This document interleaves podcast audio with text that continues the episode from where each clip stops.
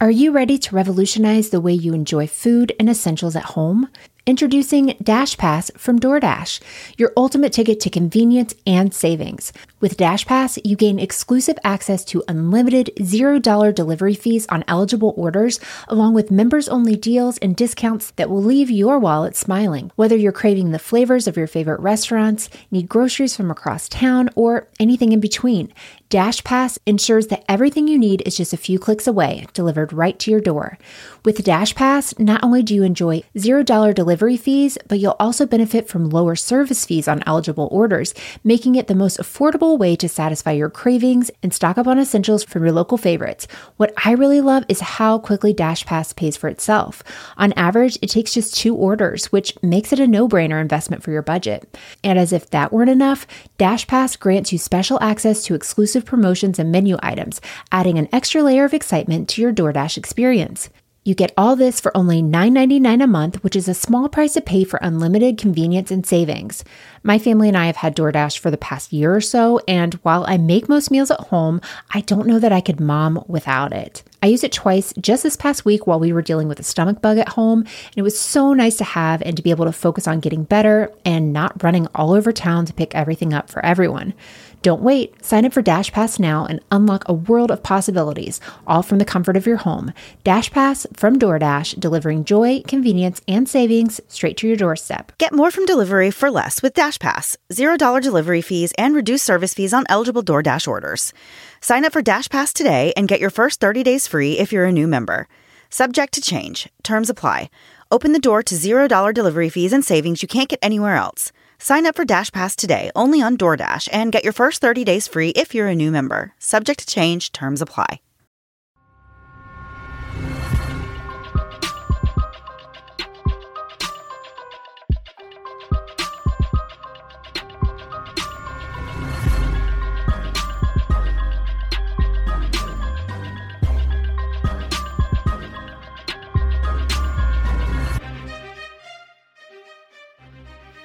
Guys, and welcome to the Moms and Murder Podcast, a true crime podcast featuring myself, Mandy, and my dear friend Melissa. Hi, Melissa. Hi, Mandy. How are you? I'm doing wonderful. How are you? Great. Uh, two Are you days having in a row I get to talk Yeah. to you. Yeah. Let me tell you guys, we know the first half of this story like the back of our hand. Um, For sure. yeah, the end of it might come as a surprise to us. No, I'm just kidding. But we're redoing this from yesterday. Uh, we had some audio issues. But Mandy, this is like the first time we've had, oh gosh, I don't need to say this, but it's been like a year, right? It's been a think we've had long time. A. Yes, it has been a long time. And this time it was my fault, totally my fault. And just uh, happens. yeah, well, it I wish I would realize things happen before we've already been going for 40 minutes and almost finished the entire story. yeah.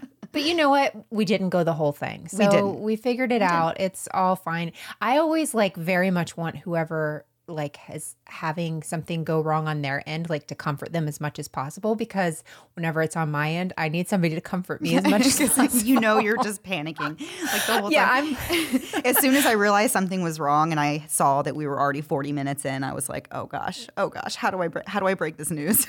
no, and I'm totally fine because I'm always expecting it to happen to me. So I'm like, no, great. If it happens to you, that means that whenever it happens to me, I don't have to feel bad. This is great for me. Like Right. I'm totally fine with it. Yeah, no. So it happens. It happens to the best of us, and it happens to us. So uh, we're here. We have a great day. This is another one of those just out there stories I've never heard before. Super interesting. Mandy, would you like to kick it off for the second time in two days? So it takes a really special person to work with kids and the elderly. And anybody who has worked with either one will tell you what a hard but very rewarding career path it can be. And some people are really just built for it. I'm not one of them, but the woman in our story today was. Her name was Becky Klein. Becky was the kind of person anybody would be proud to call their friend. She was known for constantly going out of her way to help others, which manifested itself into a career of doing just that. Becky was born on April 4th, 1974, in Chicago, Illinois. She and her sister Melanie grew up really close, being raised in Streamwood by their loving parents, Marilyn and Jeffrey. Both Becky and Melanie were so close knit with their mom that even into adulthood, they talked to her multiple times a day. I don't know if you ever went through a phase like this, Melissa, but when I was in my early 20s, when I first Yeah. kind of moved out on my own, and I was, especially when I had my oldest son, you know, I was still only in my early 20s, and I talked to my mom on the phone every single day. I, and, and oh, now yeah. I don't anymore. But like thinking back to that time, I am like kind of shocked that I did that. I'm like, what was I doing calling my mom every single day? But I, I did. She was your did that. lifeline. Yeah. Like, that's how I feel when I first moved down to Orlando and I didn't really know anybody. I would call my mom like three times a day. And then having kids, same thing. Like And just for no reason. on. Yeah. And now I like as an adult who like I can't imagine finally getting freedom and then like one of your kids calling you 75 times.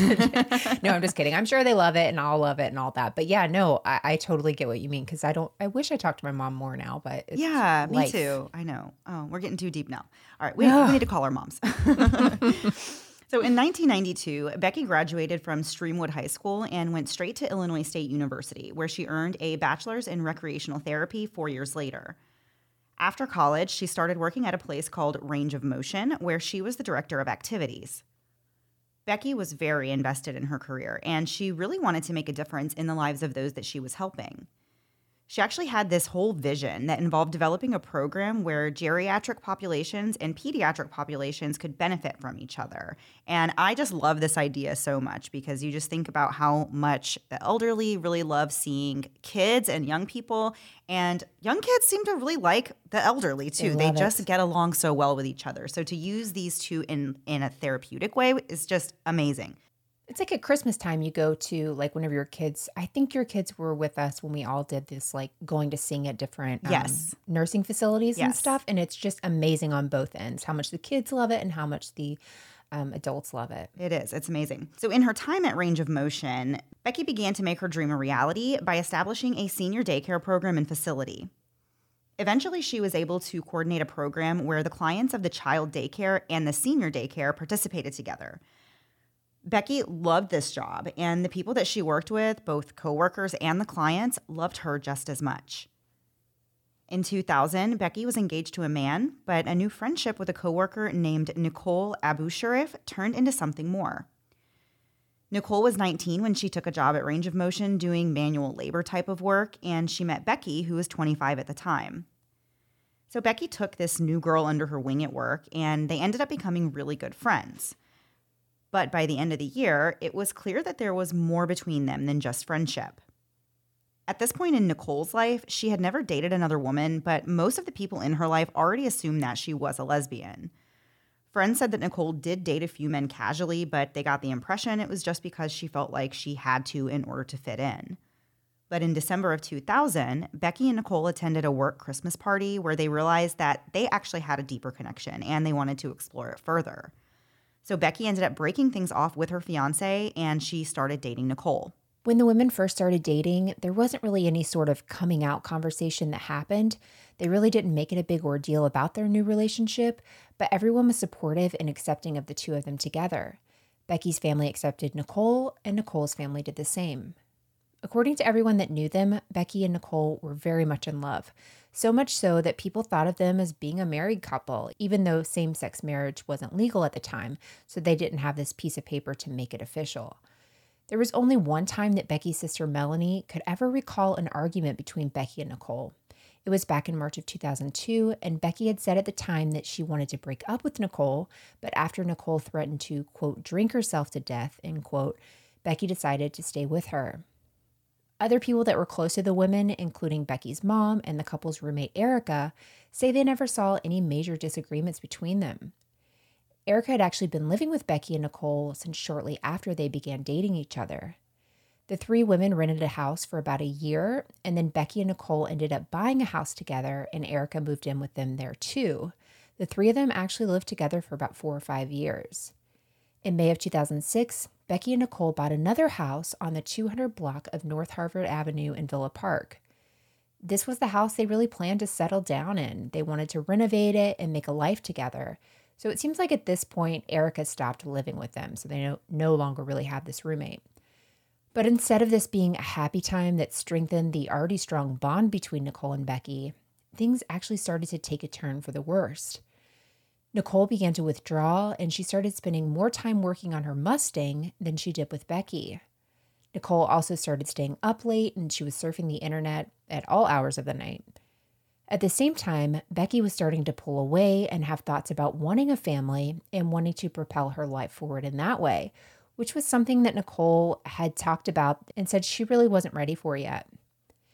In 2007, Nicole had an accident where she slipped and fell on some ice and hurt her back, which put her out of work and solely reliant on Becky to pay all of the couple's bills. During this time, Nicole pulled even further away in the relationship. But Nicole actually may have had a secret reason behind the distance that she was putting between herself and Becky. In March of 2006, months before they bought the second house, Nicole, who was now 25, had actually met another woman. It was a 19 year old named Rose Sodaro. Rose went by the name Hollywood on MySpace, which Melissa and I talked about in the first take of this recording. Yeah. How we had forgotten that MySpace had these fun little handles, these little nicknames that people gave themselves with all the little squiggly line and the stars and heart symbols, you know, wrapped around them. And how fun of a time that was. I still feel like um, that was such an aggressive time, though. If you think back, like you go to somebody's page and they have like 37 videos playing. So as you scroll, it's just everything going off at once. Like my favorite song this week. And then they broke up with their, you know, boyfriend. And then it's, uh, this is a song about being dumped. And they're all like playing immediately. Like that was such a terrible time in everyone's lives. and like the top eight friends, I missed that too. I, top eight. No, I you- don't. did you make someone's top eight? And then they had to expand it to 16 because people were getting really upset. Yeah, I remember like a friend, and I was an adult, an, an actual adult, and a friend actually wrote me and was like, "I don't understand why I'm not in your top eight. You're in my top three. And I wanted to be like, "Well, it's not really a top three; it's a top eight. I'm sorry you didn't make it, but I hated it. That's so much stress to put on I people. know, I know, terrible. So, good old MySpace is where Nicole and Rose met each other, and their conversation started out just being online on MySpace. But over the course of about a month, things progressed into texting and talking on the phone until eventually Nicole and Rose decided it was time to meet up in person. Nicole went to Rose's house to meet her for the first time.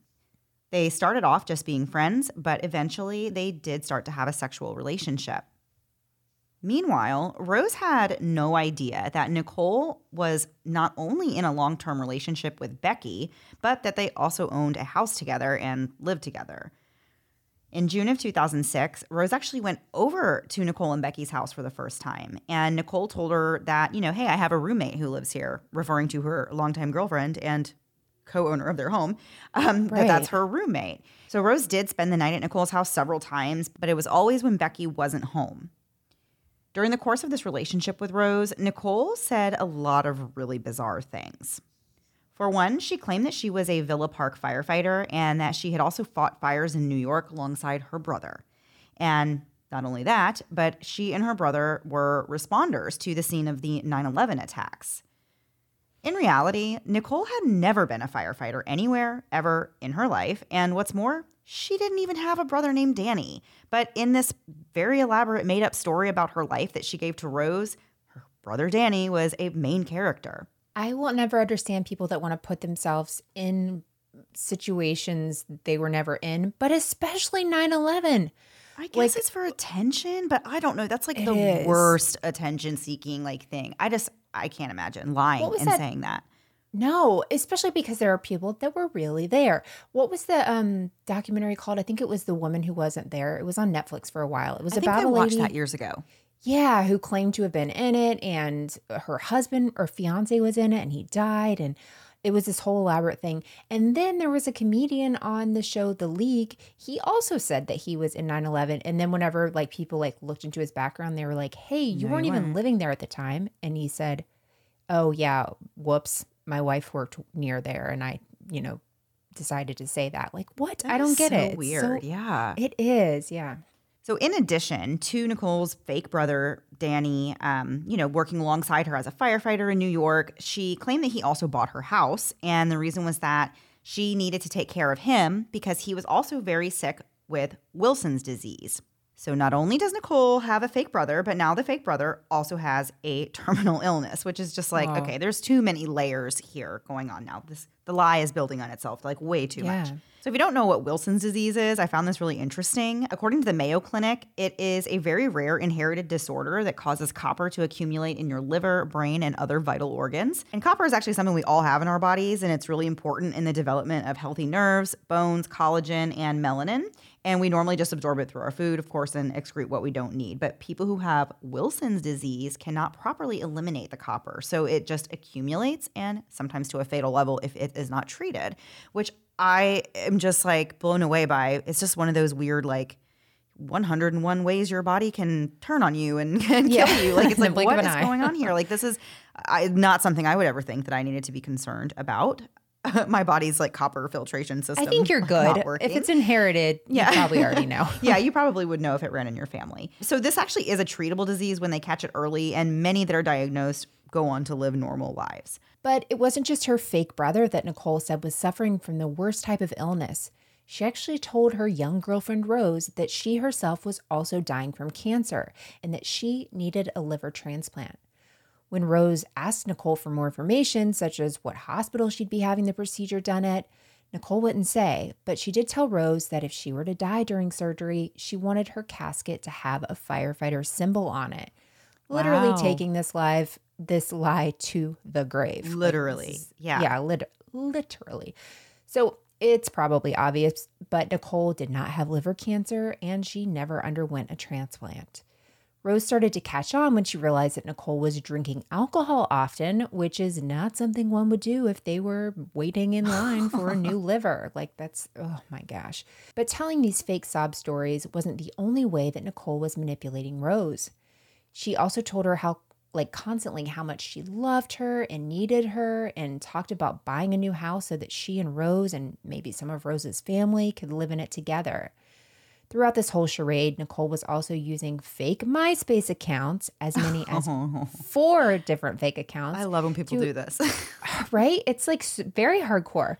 Um, essentially, talking to herself and to Nicole to make it seem like Nicole has numerous people that are just vying for her affection and that she's really high in demand, which people are lining up to date her. I know. In my wildest fantasies, wouldn't even, I'd be like, one person likes me? All right, that's about max I can go. so when Nicole was busy with Becky and she couldn't meet up with Rose, she would tell her that she was out of town, she was at firefighter training, or she was working at the fire station.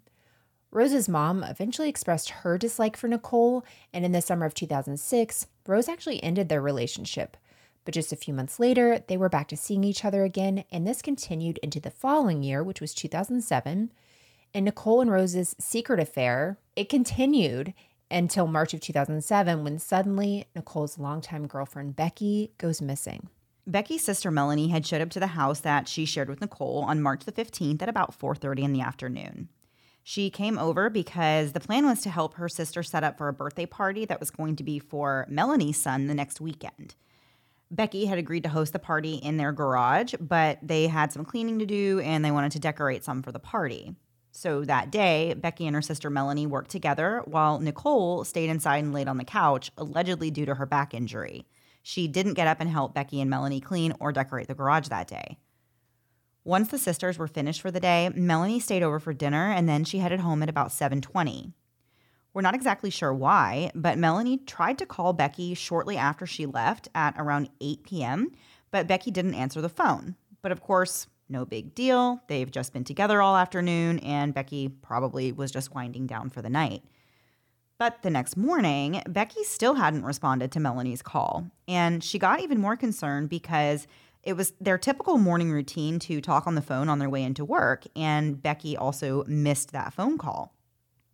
As we said before, she was really close with her family. So, this combination of not getting an answer the night before and now Becky hasn't called at her usual time in the morning, something is feeling really wrong to Melanie.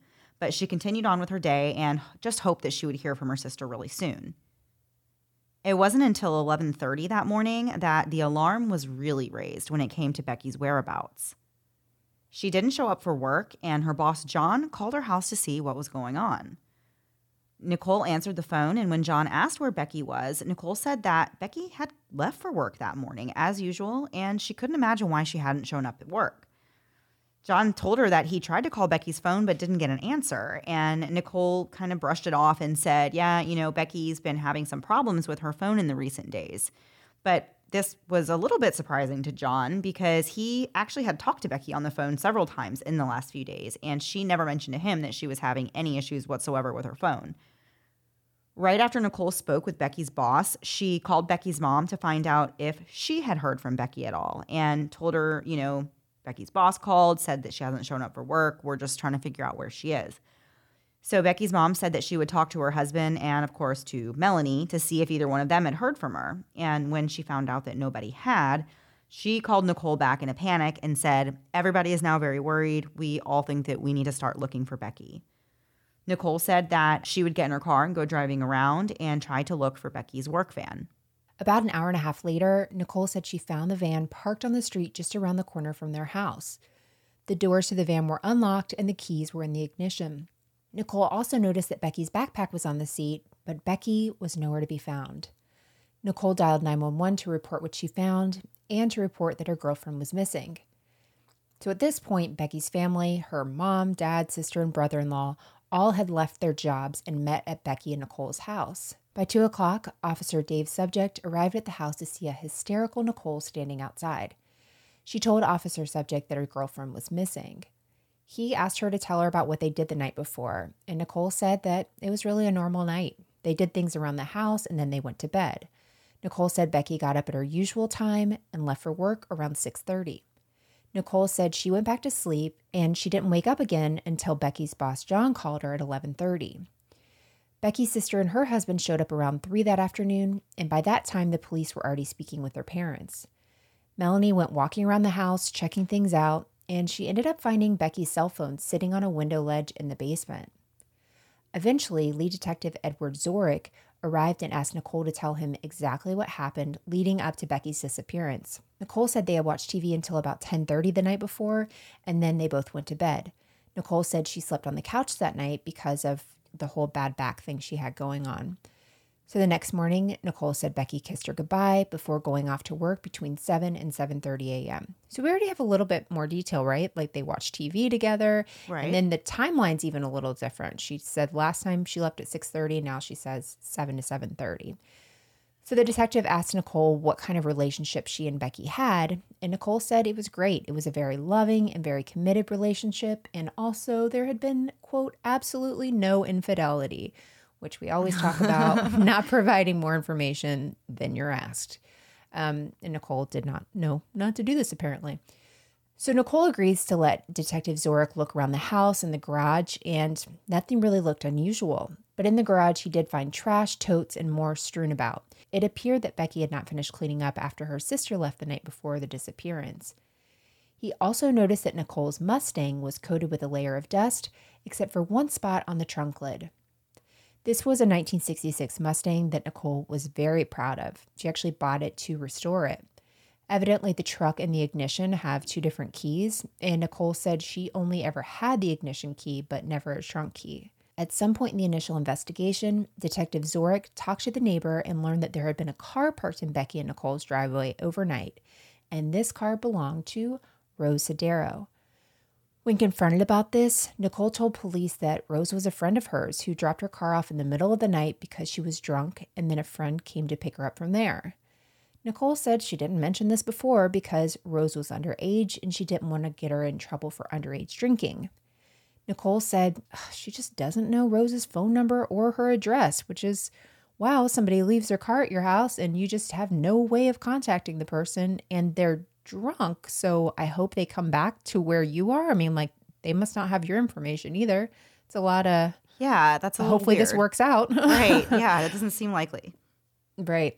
And so we still have more to get into the story after a quick break to hear a word from this week's sponsors.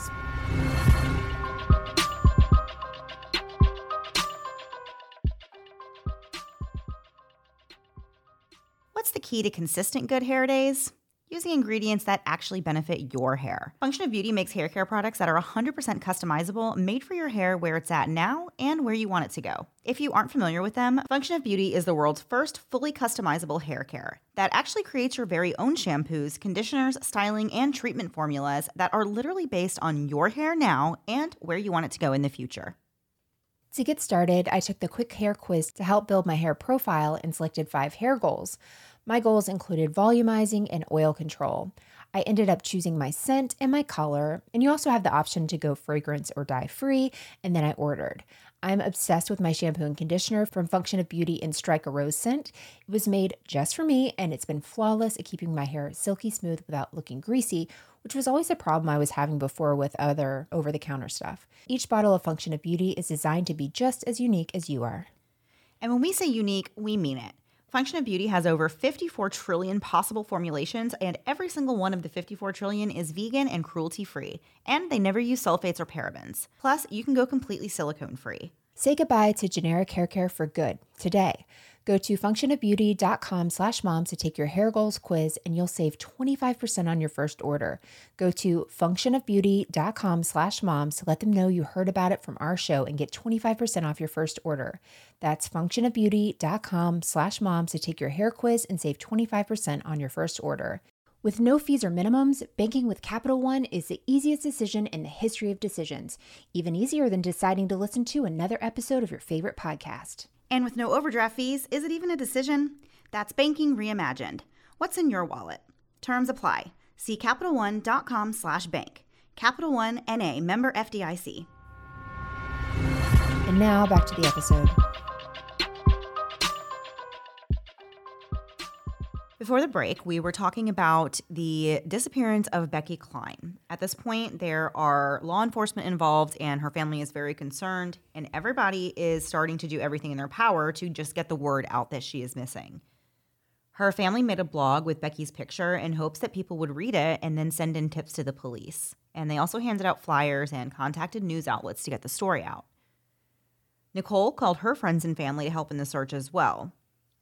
Later that night, everyone was back at Nicole and Becky's house, including the police, and they wanted to use Nicole's laptop, which was in the dining room. But they couldn't get the internet to work. So Becky's brother in law, that's Melanie's husband, went down to the basement to reset the wireless connection, but that still didn't work. And eventually, they realized that the entire modem had been unplugged at some point. They didn't know why. They thought it was a little strange, possibly it was to intentionally try and Right. thwart the police, you know, in their investigation. So the next morning, Detective Zorick wanted to search the house and the garage more thoroughly, but Nicole actually protested this time, which was really weird because just the day before, she let them look around and there was no problem. The detectives insisted that they needed to continue looking for evidence, and eventually Nicole agreed, but she was pretty reluctant about it. Once again, the officers asked Nicole about the key to the trunk of the old Mustang that was in the garage, but again, she said that she didn't have keys for that trunk. Luckily, though, one of the officers that was on the scene knew his way around a classic car, and he knew that there was actually another way that he could get into the trunk of that Mustang. If he went into the back seat and removed a speaker from the back deck, he could get into the trunk. So he got into the car and started removing the speaker. As soon as the officer got the speaker out and the light shined into the hole that it left, Detective Barkalow saw what he immediately recognized as a body, presumably Becky's. She was laying on her side in the fetal position with her hands bound behind her back with duct tape. Her feet were also bound, and there was a plastic garbage bag over her head, which was tightly secured with duct tape. Becky's eyes and mouth were covered with bandanas tied around them as well. Detective Barkalow went back inside the house to speak with Nicole. At first, he didn't tell her what they had found in the trunk, but instead, he asked her one more time if she had any keys to the trunk of the car. And Nicole told them at this point that the locks had been changed and she did not have a key. When Nicole was informed that they had, in fact, found her girlfriend Becky's body in the trunk of the Mustang, Nicole became very upset. Obviously, Nicole was taken straight down to the station for questioning. When she was placed in an interview room, she really didn't seem to have a care in the world. She was really very nonchalant. She sat slouching in the chair as if she was just there, kind of hanging out and relaxing. And so Nicole tells detectives the same story she gave originally that she and Becky did things around the house, they went to bed, and that Becky got up and went to work the next morning. Investigators then pressed her and demanded to know how in the world someone could have hurt Becky and put her inside of Nicole's trunk that no one apparently even had a key for without Nicole noticing that anything was happening. And so that's whenever Nicole said, actually, she did do something else that day. She actually left the house for a few hours to run errands after Becky left for work. Okay, well, I thought she was sleeping all morning. Well, listen, you've never done any uh, sleepwalking, uh, sleep shopping Yeah, in sleep your entire life, running. Mandy? No, Yeah. I don't think I have. Yeah. So, of course, this is a huge change in the story. She said before she'd been sleeping the whole time, as we said, until Becky's boss calls at 11:30. And so, officers are obviously very interested in everything that Nicole is saying because she's basically digging herself a hole at this time. She can't Right. get her story straight.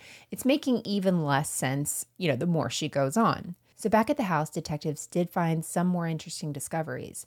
Two different sets of keys were found one on an end table in the living room, and then a single key was found in a dresser in the primary bedroom. Two of the keys they found ended up being for the trunk of the Mustang, which is bad news for Nicole because that now they know for sure she's lying to them about that. She has not one key to the trunk, she has two of them. wow. So smart, yeah. Officers also found a stash of marijuana and evidence that Nicole was abusing prescription drugs, which later turned into allegations that she was actually selling drugs. They also found a roll of duct tape in the garage that was a match to the tape used to restrain Becky.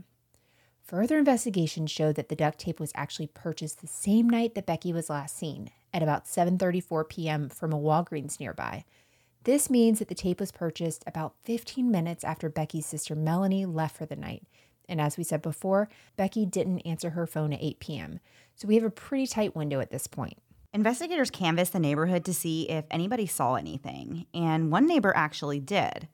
He said that he saw two vehicles at the house on the night of March 15th, and he knew that one of them belonged to Rose, but he said that there was actually another vehicle, a truck, that was parked there as well, and he didn't know who that vehicle belonged to. Rose was eventually tracked down and brought in for questioning, and she told the police that she had been with Nicole on the night of March 15th.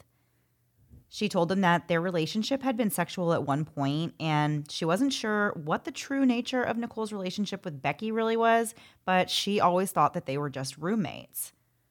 Police told Rose that Becky had actually been found dead, and that's when Rose decided to tell the detectives the truth. She said that she invited Nicole to go bowling that night, but Nicole actually declined the invitation because allegedly she had to work at the firehouse and didn't get off work until 7:30 as we know, she wasn't working at the oh firehouse, gosh, so we yeah. don't know what she was doing. Rose said she actually met up with Nicole, but it wasn't until 9:20 that night. And they met at a restaurant and then they rode in Rose's car to the bowling alley and left Nicole's car in the restaurant parking lot. According to Rose, Nicole partied pretty hard that night. She was drinking beer and taking shots, and by the time they left at 1:30 in the morning, Nicole was really drunk. So Rose knew she couldn't drive home, so she took Nicole home in her car, and they got back at about 3 a.m. Rose pulled in the driveway and parked there.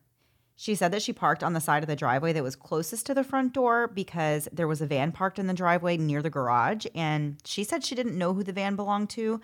Um, I would think that that was Becky's van. She actually didn't have a vehicle of her own. She just used her work van. So Right. um, it would make sense for Rose not to know that it was Becky's van because Becky's not usually there when Rose is there. So, you know, that would make sense for her to be like, yeah, there was this van I've never seen before, but Right. don't know whose it was. Uh, but she did say that when they got inside the house, nobody was actually inside. Nicole ended up getting some clothes for Rose to change into so she could stay the night that night. And when they were in Nicole's bedroom, Rose said that she noticed a gun in an open case laying on the bed. And she asked Nicole, Why is there a gun on the bed? And Nicole just kind of brushed it off and said, You know, don't worry about it. She put the gun away and they didn't talk about it anymore. Later that night, Nicole told Rose that she had a really awesome present to give her. And she reached into her pocket and pulled out a key to the Mustang and told Rose that she could come over and take it for a spin anytime she wanted, which Goody. is very bizarre. It's literally a crime scene. Yeah, it's so strange. The next morning, Nicole woke up sometime between 7 and 8 a.m., according to Rose. Rose said that she went back to sleep for a little bit, and then when she finally woke up again, her and Nicole watched TV until Nicole started getting all these phone calls, you know, at about 11 o'clock, 11.30, and the calls that she was getting seemed to really upset her. Rose said that Nicole eventually told her that her roommate, Becky, was missing and that the calls she had been getting were from Becky's boss and her family. At about noon, Rose took Nicole back to the restaurant where she had left her car the night before so she could pick it up. During the ride there, Nicole continues to get more phone calls and seems pretty wrapped up in whatever's going on, so Rose drops Nicole off at her car and she goes home. Nicole and Rose were supposed to go to a wake together later that afternoon, but Nicole called to tell her that she would be later than expected, but she still wanted to go. This would be about the same time that the police are actually at her house trying to find out where Becky is. And she's like, hey, sorry, I'll be late to the wake that's going on, which is already just so weird in itself. I don't yeah. know. So Rose goes to the wake without Nicole, and when she's driving home, Nicole calls her and tells her if you get pulled over by the police, deny knowing me and deny having a MySpace account too, which it's 2006. You can't really deny having a MySpace account. Right. We all had one, Right. whether we admit it or not.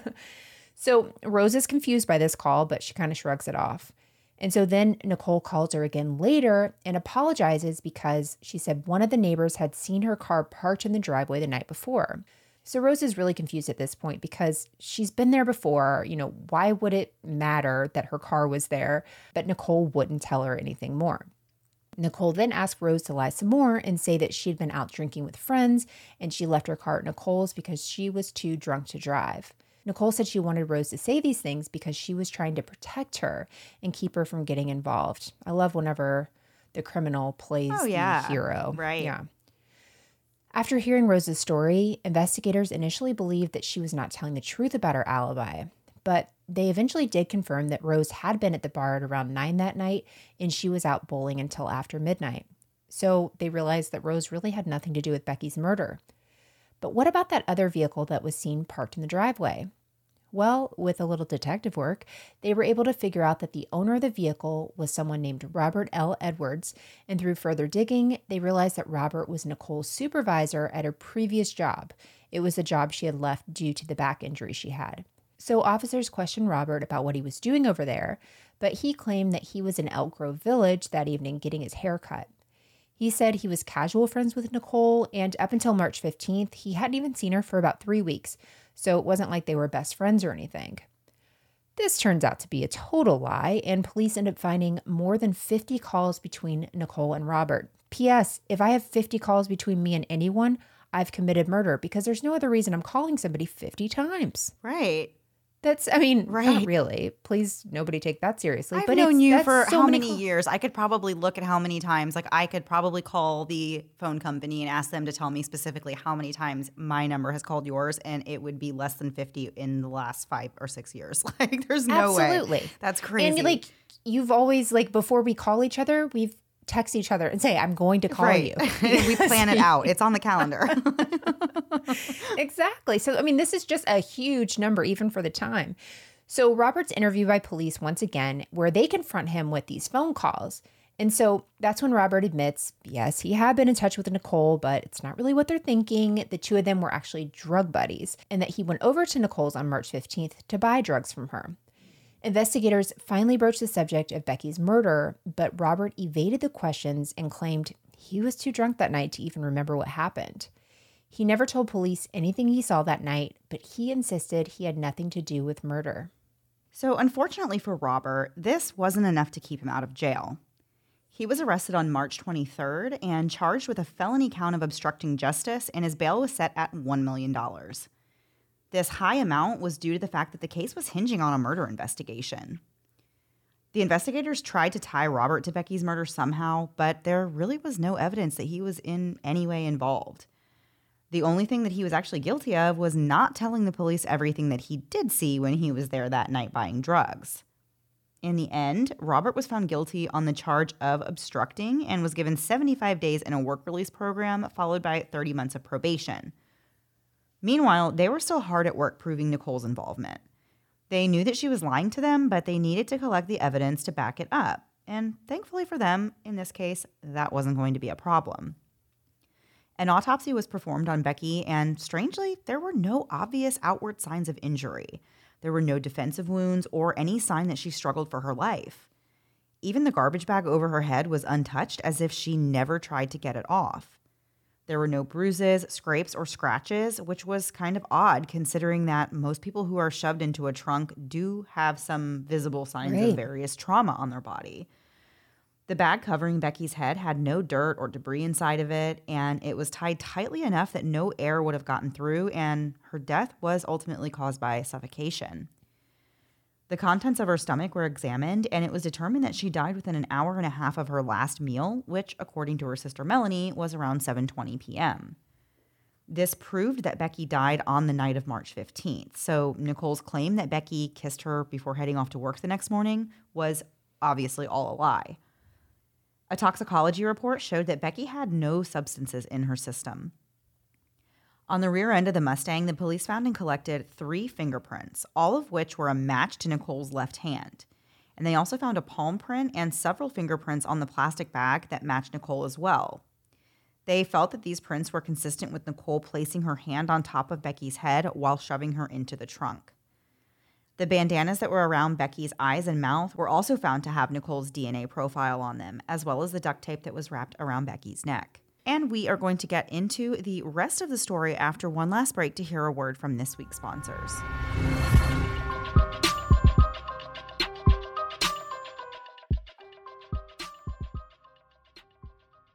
I wasn't super familiar with omega 3 supplements when I first started taking them. And to be honest, I tried a lot of different omega 3 supplements. And so I can confidently say Iwi, that's Kiwi without the K, is the best one I've ever used. Their secret is algae, it's a whole nother level than plain fish oil. And here's why we love Iwi. Iwi's proprietary form of algae actually leads to 50% more absorption than the other guys. It's actually the world's highest absorption of any source of omega 3, thanks to its proprietary formula that goes right to give you more absorption, which means more health benefits for you. No matter your age, you can reap the benefits of Iwi. Anyone that is all in on their healthy lifestyle, like me, will want to add Iwi to their self care supplements to help support your heart, brain, vision, and overall wellness. Plus, all of Iwi's products are plant based and sustainably sourced and farmed in the US. And if you're not super excited to take an omega 3 supplement because you've either heard about or experienced those awful, nasty fish burps, good news. Iwi doesn't have that effect thanks to their secret, which is algae.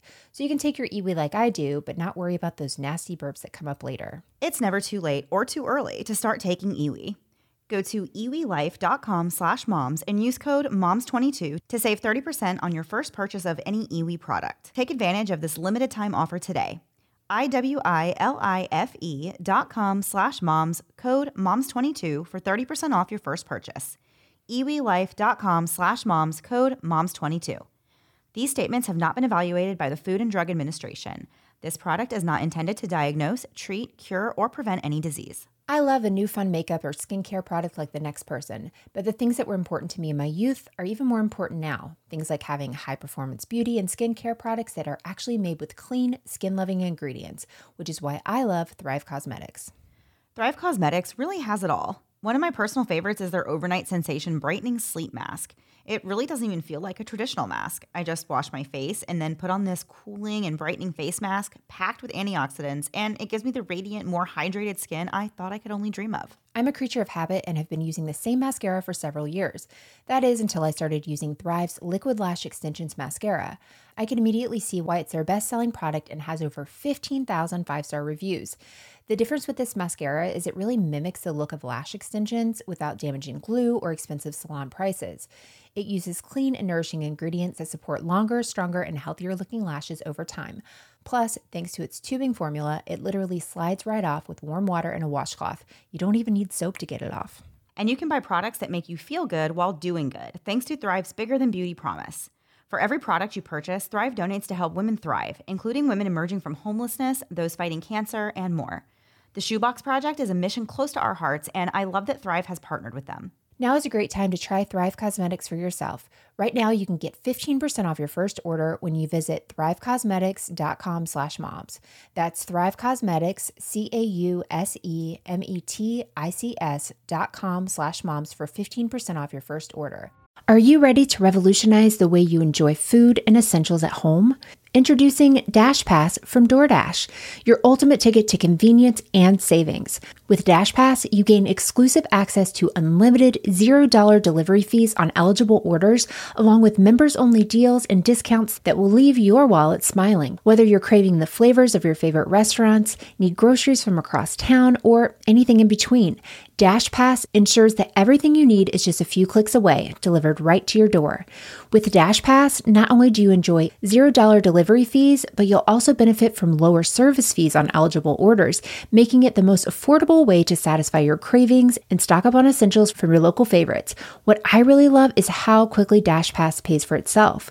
On average, it takes just two orders, which makes it a no brainer investment for your budget. And as if that weren't enough, DashPass grants you special access to exclusive promotions and menu items, adding an extra layer of excitement to your DoorDash experience. You get all this for only $9.99 a month, which is a small price to pay for unlimited convenience and savings. My family and I have had DoorDash for the past year or so, and while I make most meals at home, I don't know that I could mom without it. I used it twice just this past week while we were dealing with a stomach bug at home, and it was so nice to have and to be able to focus on getting better and not running all over town to pick everything up for everyone. Don't wait. Sign up for Dash Pass now and unlock a world of possibilities, all from the comfort of your home. Dash Pass from DoorDash, delivering joy, convenience, and savings straight to your doorstep. Get more from delivery for less with Dash Pass. $0 delivery fees and reduced service fees on eligible DoorDash orders. Sign up for Dash Pass today and get your first 30 days free if you're a new member. Subject to change. Terms apply. Open the door to $0 delivery fees and savings you can't get anywhere else. Sign up for Dash Pass today only on DoorDash and get your first 30 days free if you're a new member. Subject to change, terms apply. And now back to the episode. So, before the break, we were talking a little about the DNA evidence that they found to link Nicole to the crime scene of Becky's murder. And so on March 21st, Nicole was charged with first degree murder and concealment of a homicidal death but this last charge was later dismissed. Nicole's friends and family really could not accept she was guilty. They actually thought that Robert did it and that he was snooping around for drugs in the garage. Becky walked in on him and he panicked and he killed her.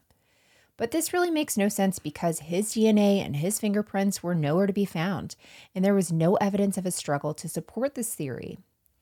On March 22nd, Nicole's bail was set at $1 million. According to the Chicago Tribune, Nicole was distraught and nearly in tears, and she pleaded with her lawyers to dispute what the prosecutors were saying.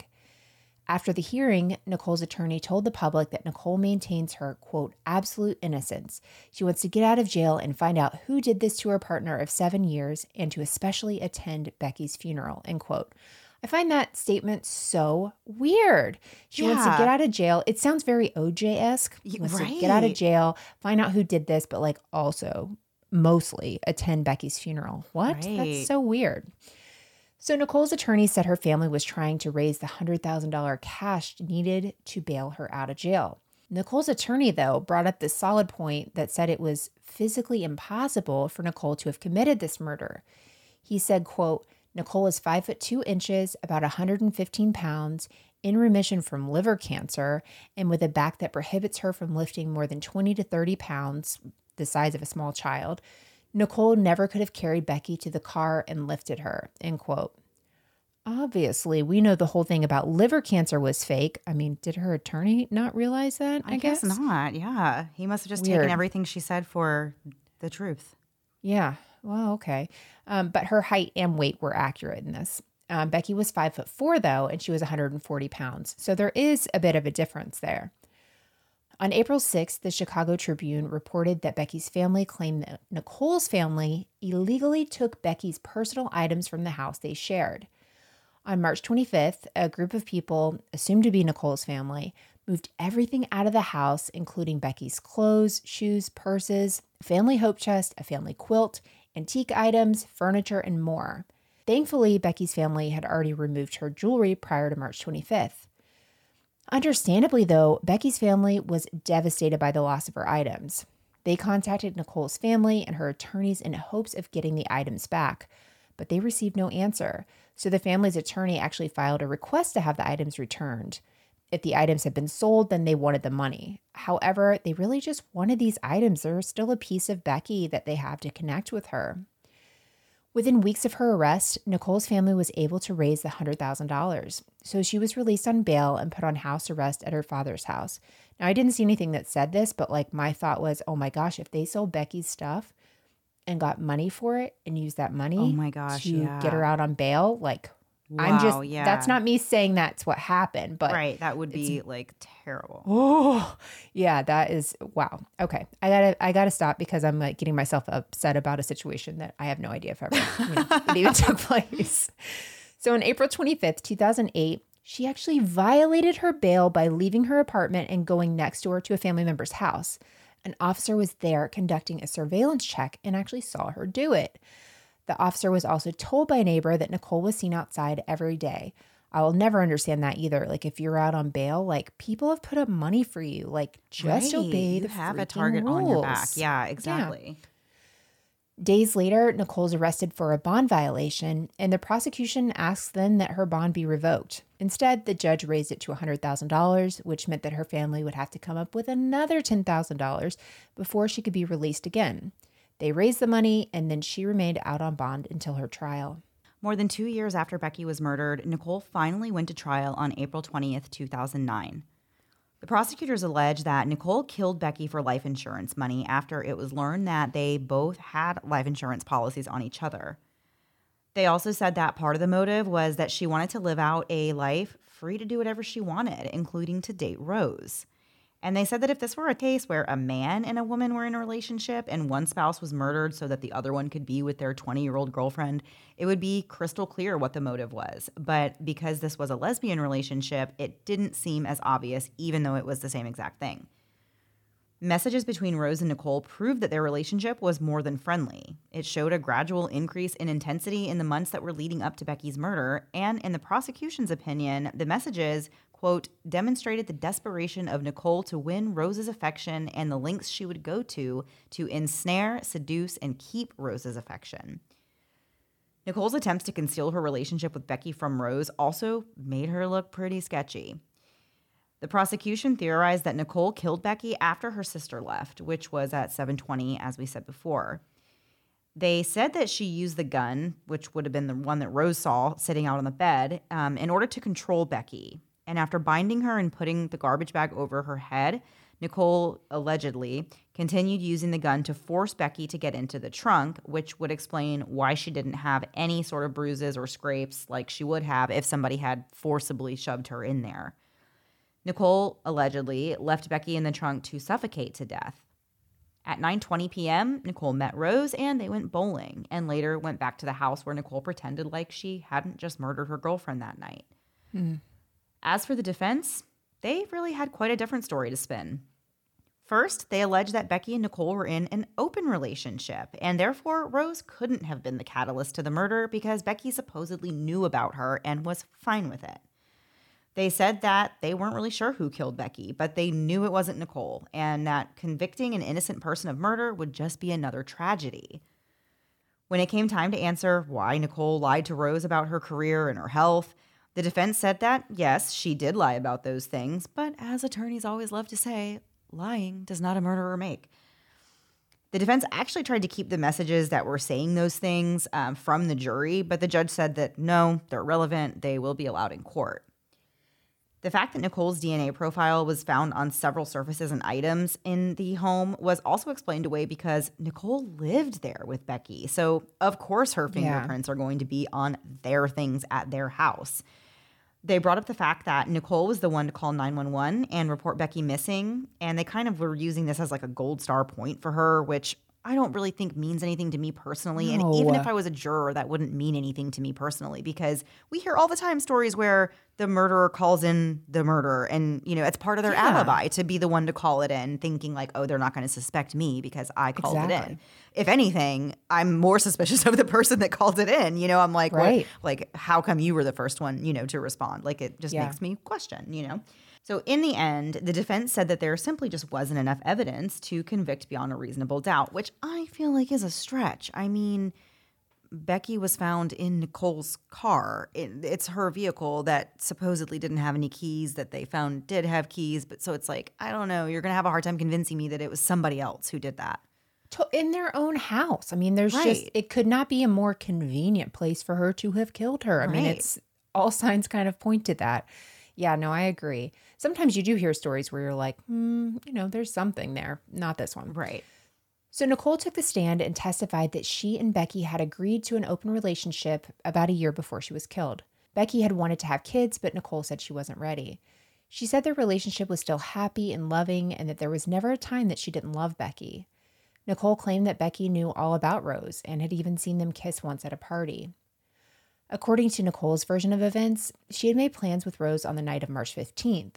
Before she left, Becky's sister Melanie came over to decorate the garage and she left around 7:15.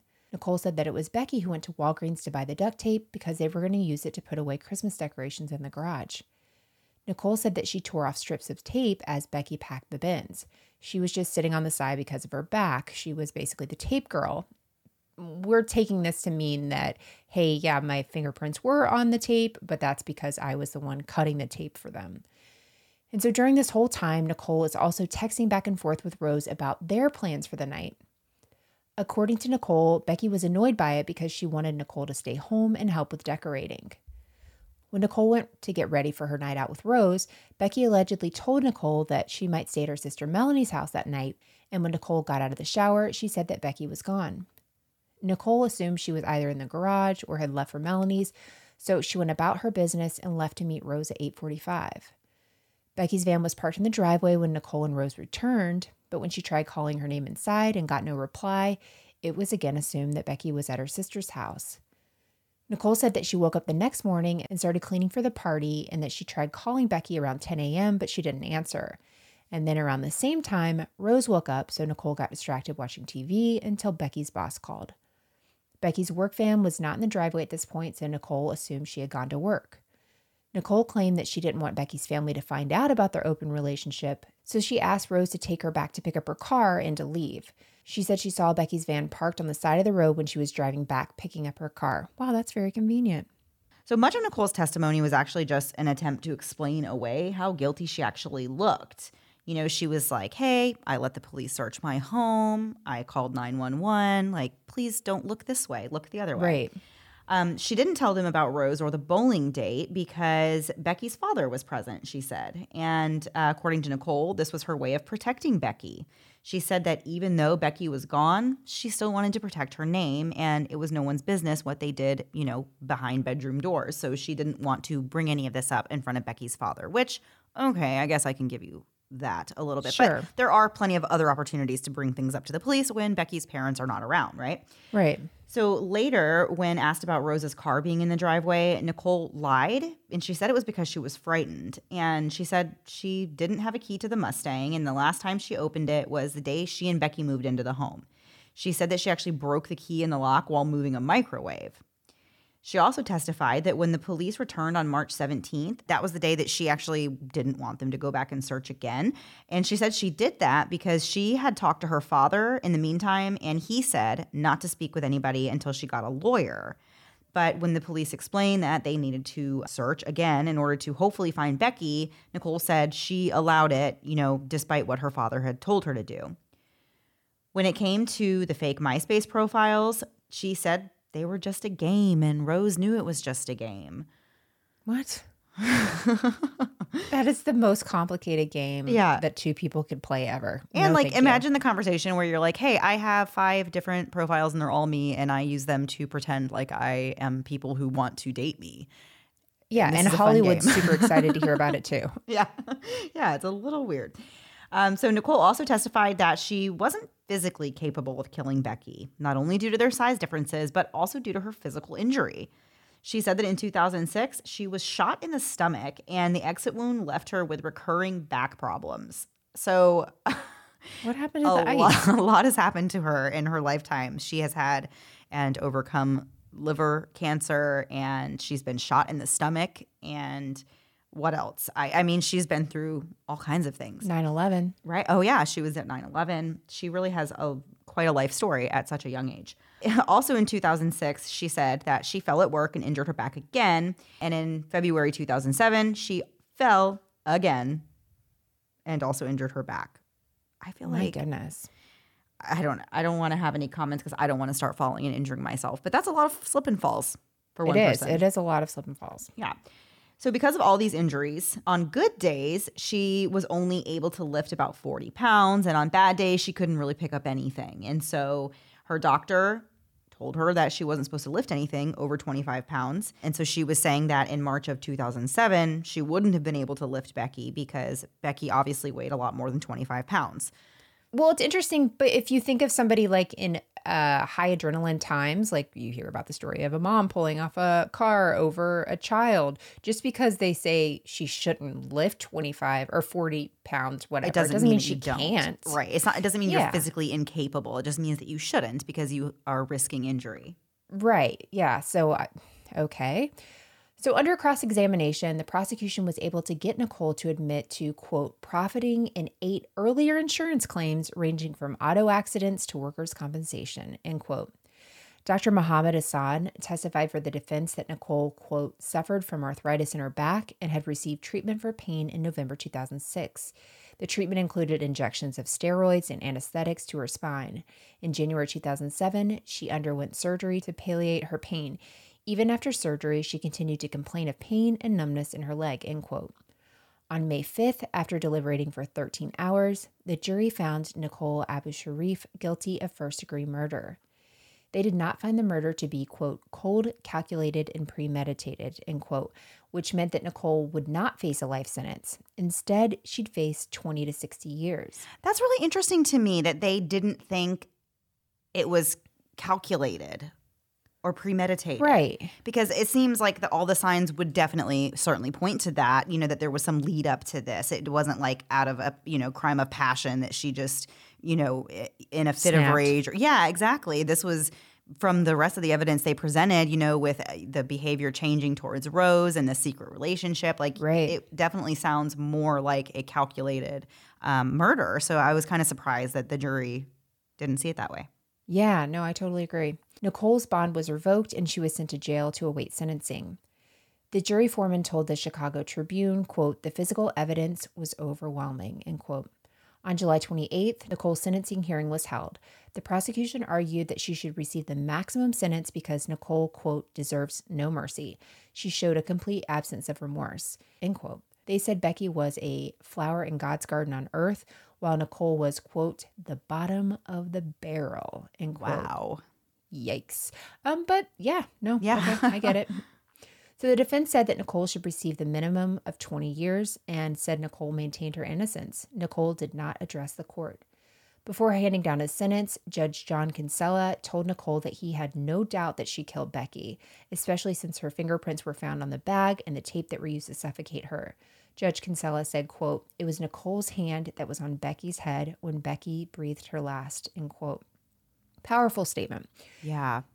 Nicole was sentenced to 50 years in prison. The judge didn't sentence Nicole to the maximum of 60 years because she didn't have a prior criminal history. She will have to serve 100% of her sentence before she's released. Following the hearing, Becky's family told the Chicago Tribune that they'd spent the last two years trying to figure out why Nicole killed Becky or how she was able to dupe and mislead them all into trusting her. On March 4, 2011, the Appellate Court of Illinois affirmed Nicole's conviction and sentence. In December of 2017, Nicole sought relief from her sentence on the grounds that she was entitled to a new sentencing hearing because her, quote, participation in the offense was related to her having been the victim of prior domestic violence, emotional and physical abuse by the victim, and that such evidence was not presented at her sentencing, end quote. The Court of Appeals of Illinois denied her petition. Nicole is currently incarcerated at the Logan Correctional Center in Lincoln, Illinois. Her projected parole date is March 20th, 2059, when she is 78 years old.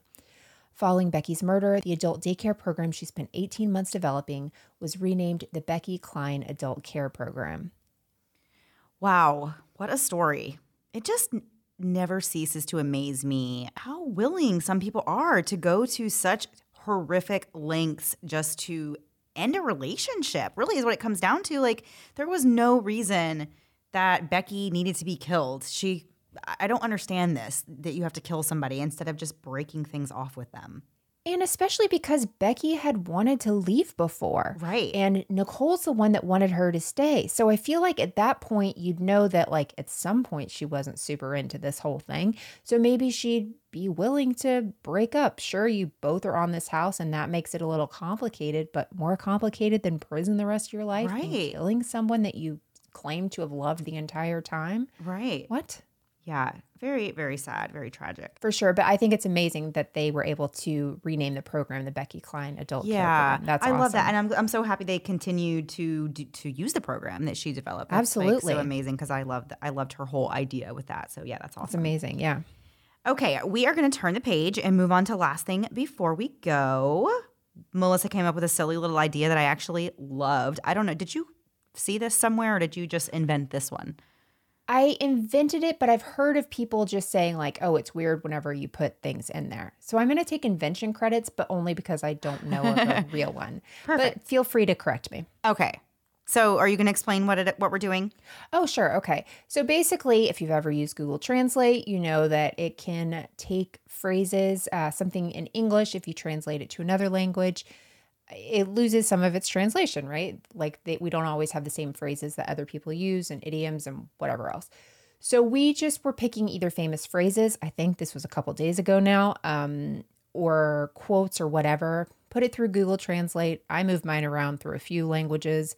Boom, bada bing. Yeah. We're gonna read each other what the back to English translation is and see if the other one can guess what the original English Yeah. phrasing was. Yeah. Right? So this actually took me a little bit of time because, like Melissa said, so we put an English phrase, a common one, into the Google Translate and translate it to whatever random language. And then we copy and pasted whatever it was in that language and then translated that into a different language. And then we did that a few times and then translated back to English. So it wasn't like English, you know, translating it to like a bunch of, you know, not the same English phrase. It was like actually right. going through multiple different languages and then back to English. So I thought it was really fun and funny. I know you said you kind of had a little bit of a hard time because some of them just translate right back to basically. Yeah, I was like, come on thing. now. yeah, so I found some that kind of did that too, but I found a few that did not translate exactly back and they were pretty funny. So do you want to do the first one? Perfect. Yeah. So my first one is uh, you will lose 100% of the employees you do not earn. Um, you miss 100% of the shots you don't take. Yeah, there you go. It's How Michael did Scott, employees Scott get for Wayne there? Gretzky. I don't know, but when I saw employees, I was like, I like that. and Oh you don't gosh. earn your employees. Yeah. Oh my gosh. Okay. Um, so here's one. Uh, here's one that I did. All right. So it's do not make a wet sheet. Do not make a wet sheet. How about do not make a big deal? Oh, I don't know. No, don't be such a wet blanket. Oh, Do not make a wet sheet. I like it. That's a little office related too. Pam says that once. Eh, there we go. Okay, I like this one. Sing like everything. Sing like it doesn't matter. Play like yourself. If no one has seen it and there is life on earth, what? sing like everything. Sing like it doesn't matter. Play like yourself. If no one's seen it and there's life on earth, I have no idea.